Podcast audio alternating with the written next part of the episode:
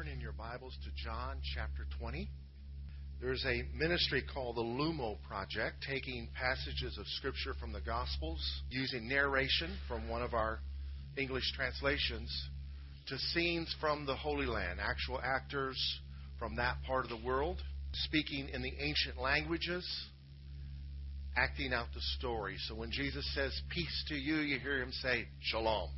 Meanwhile, the narrator is narrating in English. And so to read our text today, we'll see this scene from the Lumo Project. Now, on the first day of the week, Mary Magdalene came to the tomb early, while it was still dark, and saw that the stone had been taken away from the tomb.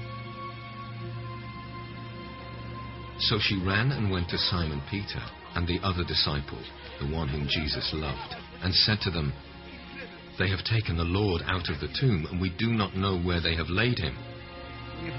So Peter went out with the other disciple, and they were going toward the tomb.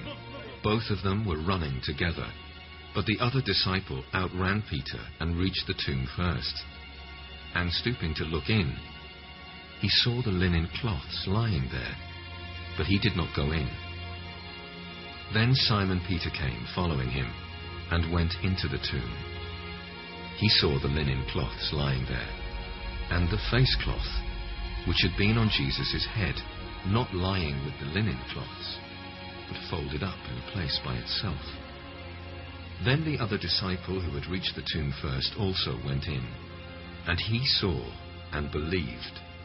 For as yet they did not understand the scripture, that he must rise from the dead. Then the disciples went back to their homes. But Mary stood weeping outside the tomb. And as she wept, she stooped to look into the tomb. And she saw two angels in white, sitting where the body of Jesus had lain, one at the head and one at the feet. They said to her, Woman, why are you weeping? She said to them, They have taken away my Lord, and I do not know where they have laid him. Having said this, she turned around and saw Jesus standing, but she did not know that it was Jesus. Jesus said to her, Woman, why are you weeping? Whom are you seeking? Supposing him to be the gardener, she said to him, Sir, if you have carried him away, tell me where you have laid him, and I will take him away. Jesus said to her, Mary.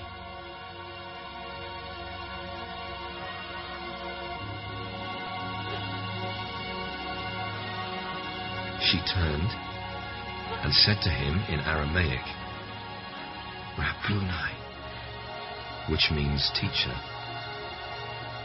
Jesus said to her, Do not cling to me, for I have not yet ascended to the Father. But go to my brothers and say to them, I am ascending to my Father and your Father, to my God and your God. Mary Magdalene went and announced to the disciples, I have seen the Lord, and that he had said these things to her. Our topic today is Jesus is alive. Can we say that? This part of the story we heard read. We'll hear the rest of chapter 20 read in a minute. The disciples find cloths in the grave. What were these cloths? They were his grave clothes that possibly could have been hardened from the spices. I know myrrh is made from sap. Could have hardened, and when Christ rose up, he just exited his clothes. I mean, he, with a glorified body, could walk through walls. Why not exit his clothes? For some reason, he folded the cloth that was around his head. They didn't know what had happened until John entered, then he realized, hey, this is a resurrection, and he was able to line it up with Scripture later on. But Mary thought the body had been stolen, but the question remains if the body was stolen, then why undress the body? Wouldn't you be in a hurry, especially with Romans guarding the tomb outside? And why take the time to fold the napkin? In the harsh culture of that day, if the resurrection story was a hoax, it would not have had any woman be an eyewitness, much less be the first eyewitness. Women were not allowed to be educated, they were kept at home. Jewish men would say, Thank God I'm not a dog or a woman. It was just cruel. And so women were not seen as reliable witnesses, and they were not allowed to testify in court. The resurrection story, if it was contrived by people wanting the world to believe something that was not true, they would not have had this part of the story. Look at this. A woman was the first to find the empty tomb. The woman was the first to tell the good news about it. At the time, she didn't know it was good news, but she was the first to tell about it. A woman was the first to hear Jesus' words, and a woman was first to obey the Lord. Go and tell others. The world has awesome communication systems. There's telecommunications, there's telephones, there's television, but the Lord used the most awesome of all. He used tell a woman. Christ came to redeem mankind from their fallen state, and part of that fallen state was this undervaluing of women that was happening in the world and even happens in our day. You know, slavery still happens, and the majority of the slaves in the world are women. It's still going on in our day. But Christ came to bring good news of deliverance to the captives, including women. He came to elevate their position. And here this woman has a high honor. Four things right off the bat were hers to be honored with, to be part of. Verse 19. On the evening of that day, the first day of the week, the doors being locked where the disciples were for fear of the Jews, Jesus came and stood among them and said to them, Peace be with you.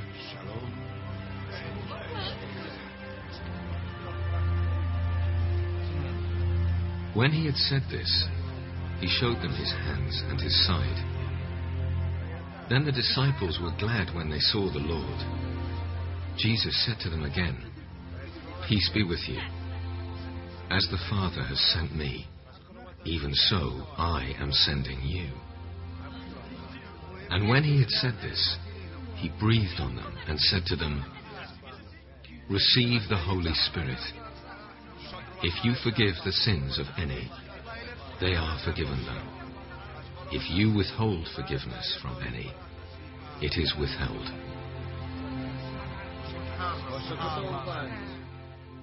Now Thomas, one of the twelve, called the twin, was not with them when Jesus came. So the other disciples told him, We have seen the Lord. But he said to them, Unless I see in his hands the mark of the nails, and place my finger into the mark of the nails, and place my hand into his side, I will never believe.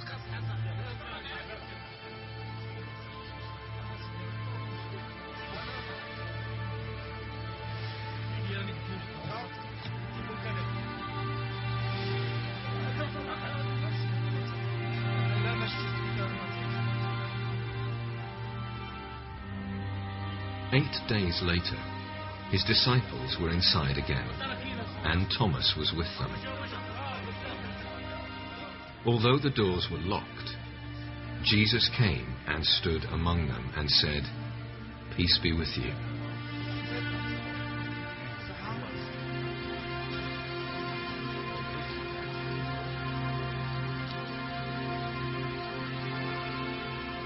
Then he said to Thomas, Put your finger here and see my hands.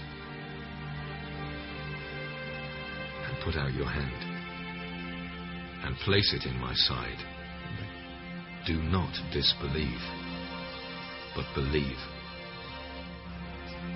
Thomas answered him, My Lord and my God. Jesus said to him, Have you believed because you have seen me? Blessed are those who have not seen and yet have believed.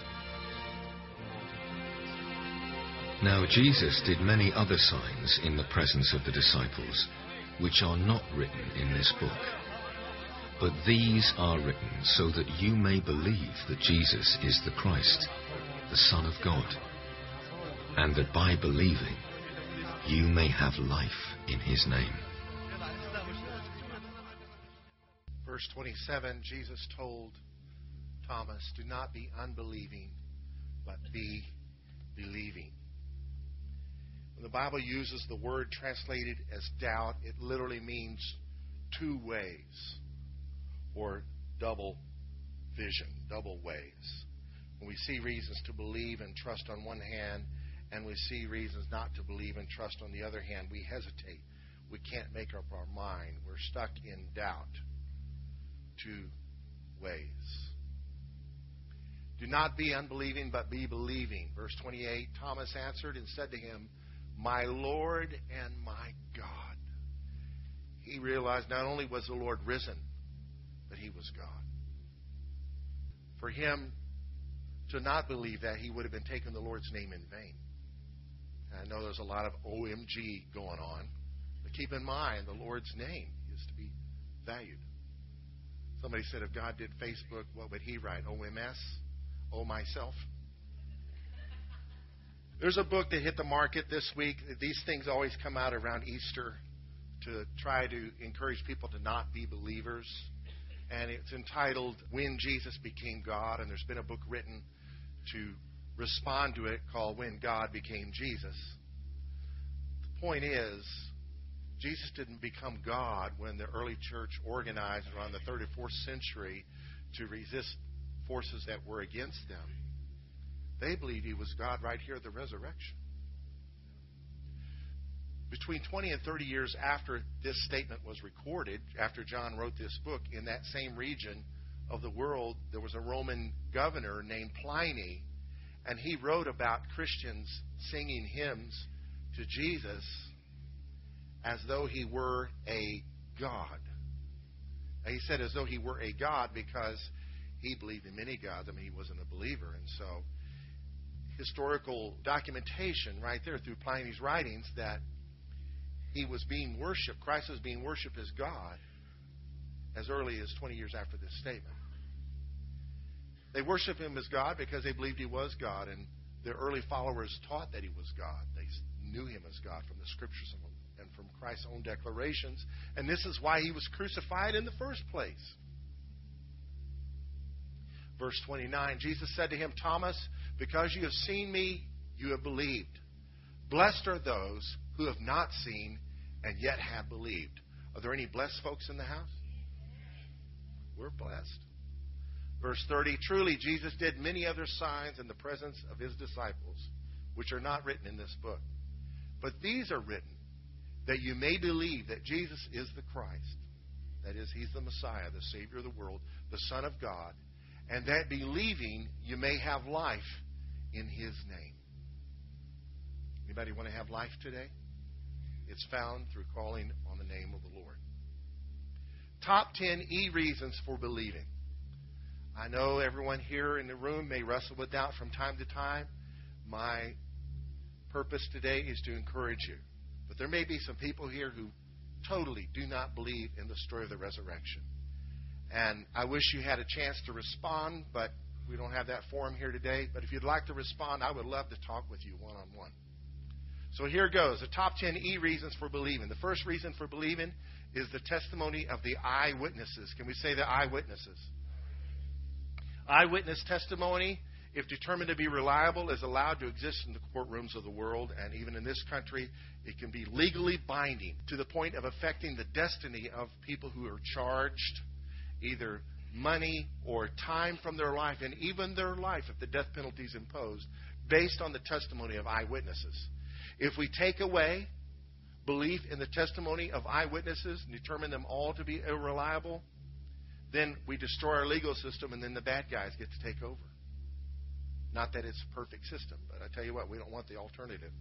The Bible records at one point there were 500 eyewitnesses that witnessed the risen Jesus at the same time. So this is not some emotional thing that happened in some group somewhere. This impacted them for several days. Multiple people saw him. And even years later, Paul, who was on the path to destroy Christianity, saw the risen Lord and became a believer and wrote half the New Testament. Another reason for believing is the witness of the empty tomb. Can we say the empty tomb? The empty tomb was there as evidence. The empty grave clothes were there as evidence. The folded napkin was there as evidence. The guards who failed in their duty to keep anyone from coming in or leaving that tomb. The stone walls rolled away, not so Christ could get out, but so that they could get in and see that he was risen. The church was born 50 days after the resurrection, after his crucifixion. 50 days later, the church was born and is still alive in the earth today and still growing around the world. It was born just a short walk from the empty tomb. What a tool for evangelism. Another reason for believing is the enemies of Jesus. They became the tools of God in the testimony of these witnesses. Why were they his enemies? They hated him because he declared himself to be God. They hated him because he came against their money making ventures that they had going on, taking advantage of people. They hated him because they believed he was violating their rules that was worthy of death. And so they not only wanted to kill him, but they wanted to kill his influence. They not only wanted to kill his influence, they wanted to prevent any fake resurrection. Because Christ had told them, Kill me, and in three days I'm coming back. I've got the sign of Jonah. Three days he was in the belly of the whale, so the Son of Man will be in, in the earth. He's coming back. And so they wanted to prevent his followers from doing that. Needless to say, the followers were too afraid to even try something like that, and they would have failed anyway because of the Roman guards. But they wanted to make sure there could be no fake resurrection, and so they kept the crime scene uncontaminated. Nobody crossed the tape, nobody broke the seal, but the one who rose from the dead. so they give me a reason to believe. Their resistance becomes a tool. God is so awesome, even his greatest opponents wind up working for him. The Bible says that God made all things for himself, even the wicked, for the day of doom. Yep, Hitler was his firewood. Number four, another reason for believing is his empowered family. Christ had four brothers and at least two sisters and they became believers. Now, there's plenty of cults in the world, but generally, the family members of some guy that goes off starting some cult, generally his relatives, the people he grew up with, the people that raised him, don't go along with him. There's plenty of people in the world that become famous, and sometimes their siblings, through jealousy, aren't their biggest fans. Sometimes they're kind of embarrassing. Remember Jimmy Carter? He had a brother named Billy. How much is a can of Billy beer worth today? I remember when Cassius Clay was converted to Islam and became Muhammad Ali. I recently saw a documentary on that, and they had his mother on camera denouncing this conversion. She wasn't going along with it. Christ's family didn't follow him closely till after the resurrection and two of his brothers wrote books in the New Testament, and they died torturous deaths. James was thrown off the temple. Remember the temple where Satan tempted Jesus to jump off? They took him there and threw his brother James off. And there he is laying down, his body broken. They're going to stone him completely to death. And he's still testifying to the reality of the deity of his brother and the reality of the resurrection, not recanting his death. A prophet is honored everywhere except at their hometown. Christ is honored by his family. Another reason for believing is his energized followers. Before the resurrection, they were hiding. They were afraid. They had abandoned Jesus. Peter abandoned him to the point of cussing and saying, I never knew the guy. The resurrection and the infilling of the Spirit empowered them to become radical evangelists. Doubting Thomas took the gospel farther than any of the other of the group. He took the gospel to India and established seven local churches that are there to this day. We used to have members of the church till they moved. An Indian family came to church here till they moved to Houston. I do not remember their last name. Daniel was a husband. Daniel's wife was a descendant of the converts of Thomas. And he too died a painful death. They all were tortured. Only John died a natural death. The rest were tortured and killed, and none of them recanted their faith in the resurrection story. Now, I know people often can die for their faith, but under torture, somebody's going to crack. Those who died for Jim Jones died because they believed in him, but they drank Kool Aid. Their death was rather painless. Peter was crucified upside down and didn't recant his faith in Jesus. There's something to the resurrection story. The theories you hear were after the fact. The theories wouldn't have stood during that day. Oh, he just fainted? These people knew what crucifixion was like. There's no fainting, there's dying. Another reason for believing was the spreading of the gospel, evangelism spreading around the world, establishing churches made up of people who believed in the resurrection. And it's still continuing to this day. I read a report this week from Peru. Peru is going through amazing changes that really increased in the last decade. And it has to do with the increasing of the gospel after, not before, after the prospering of the people. As the nation began to prosper, the gospel began to spread. Sometimes you see the reverse. But in this case, as the people began to be blessed by God's unmerited favor, they began to turn to Christ left and right. Check it out. Peru is turning around. The enraged Roman Empire. Not only were the religious leaders of the Judaism of the day against Christ and they were his enemies, but the empire eventually came on board because Christians were radical and people that were converted to Christianity refused to worship the Caesar and the Roman system of government. Even though they were peace loving people, they began to slaughter Christians by the tens of thousands and torturing them and throwing them to the lions and, and having them torn apart in front of the masses of cheering crowds in their coliseums. Then there came the day of the embracing of the Roman Empire. We may question his motives, but Constantine began to turn things around for the suffering church. And the Roman Empire began to spread the story of the resurrection. The big reason for believing the resurrection is the enduring results, even in our day. You're in a room filled with people who believe in this story.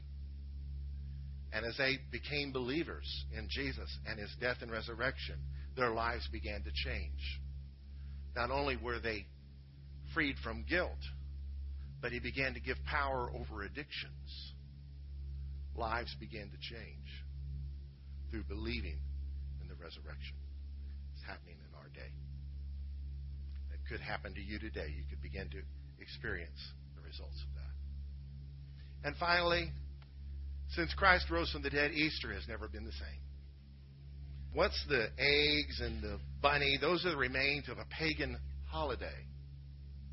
Christ arose on a pagan holiday. Every day belongs to the Lord. So poor Ishtar her holiday got hijacked by the resurrection. Never been the same. Here's my big point. You're familiar with BC and AD? Before Christ is BC. AD is not after death. It's Anno Domini, which means the year of the Lord. Anno is related to the word annual or, t- or year or time. Domine is related to the word dominate or Lord.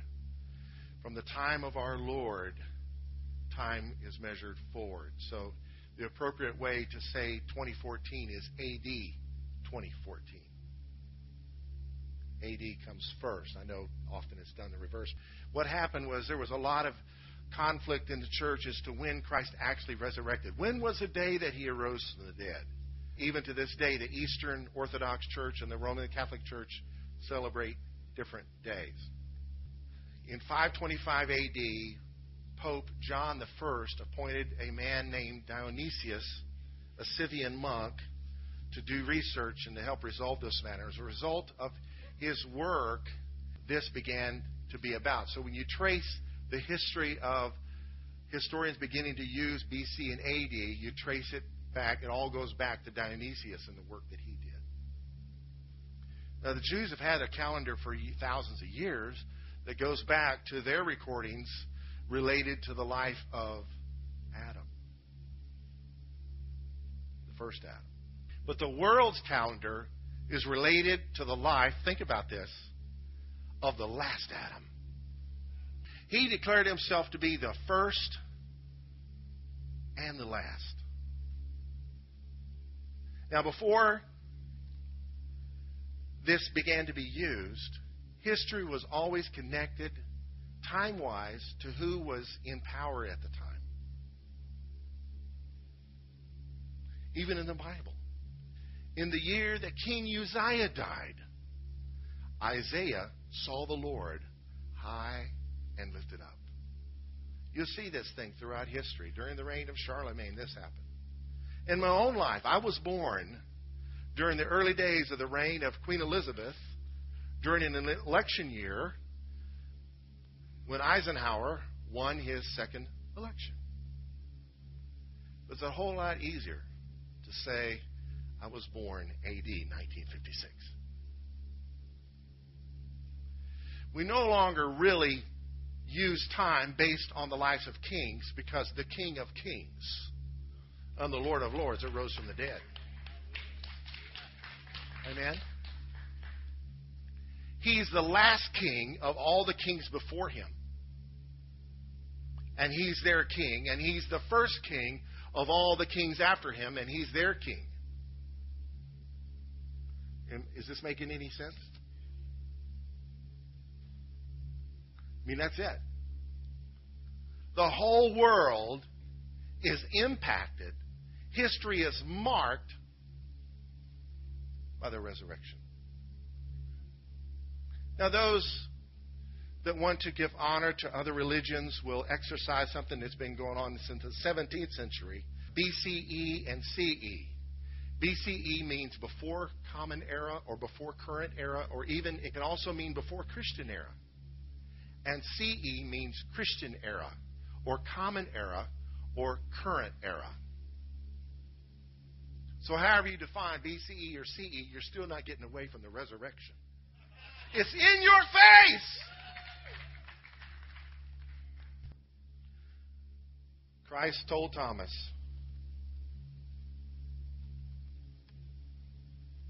Do not be unbelieving, but believing. Let's pray. Lord, I pray for every person here as we consider the claims of the resurrection. I pray, Lord, people would not just be amused by a historical debate or be swayed by human logic, but Lord, I pray that your spirit would bring conviction, that it would not just be mental assent to a historical event, but Lord, it would be a heart changing revelation.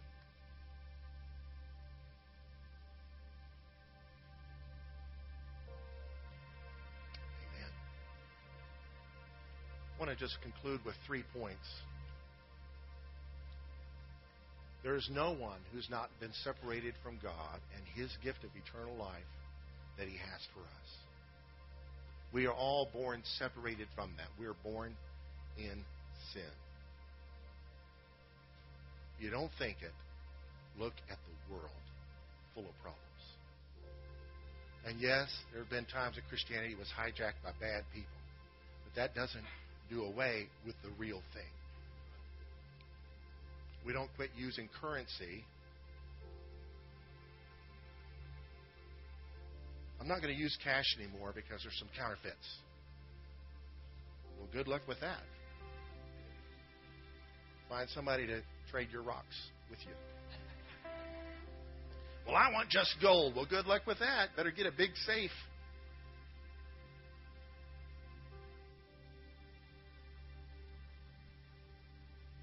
There's no way to remedy this separation problem, and it is a problem, without our believing that Jesus Christ died for us. By believing that, we're recognizing that we're worthy of death. We're sinners. That we're already dead because of sin. Just like cutting a rose off from the rose bush is already dead, even though it doesn't appear to be. It will appear as time goes on. Was cut off from its life source. And so death in us appears as time goes on. But Christ died for us so that we could have a new start. There's no better time for us than now today to begin believing in Him and His resurrection. He not only died for us, He arose from the dead for us. For you. It's a simple gospel. Jesus is alive. Are you alive? He came that we might have life and have it more abundantly. It can, it can start out as simple as praying, Lord, I've heard what is called the good news. Christians call it the gospel. And I'm finding myself believing this. So I ask you to be my Savior.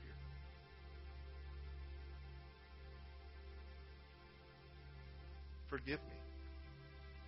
Come into my life and make me yours.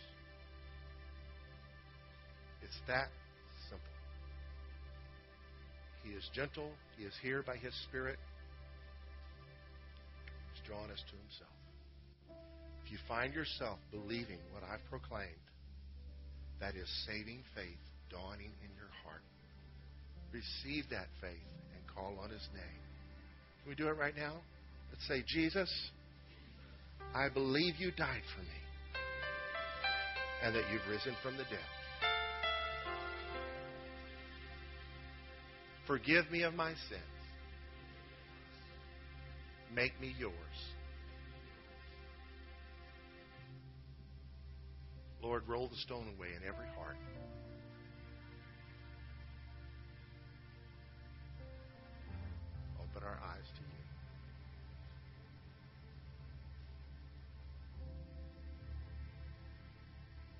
Today, April 20th, AD 2014. Left my ear by the side of the. The healing won't let go. Fall to my knees as I lift my hands to pray. Got every reason to be here again. The Father's love draws me in. All my eyes wanna see is a glimpse of you. And all I need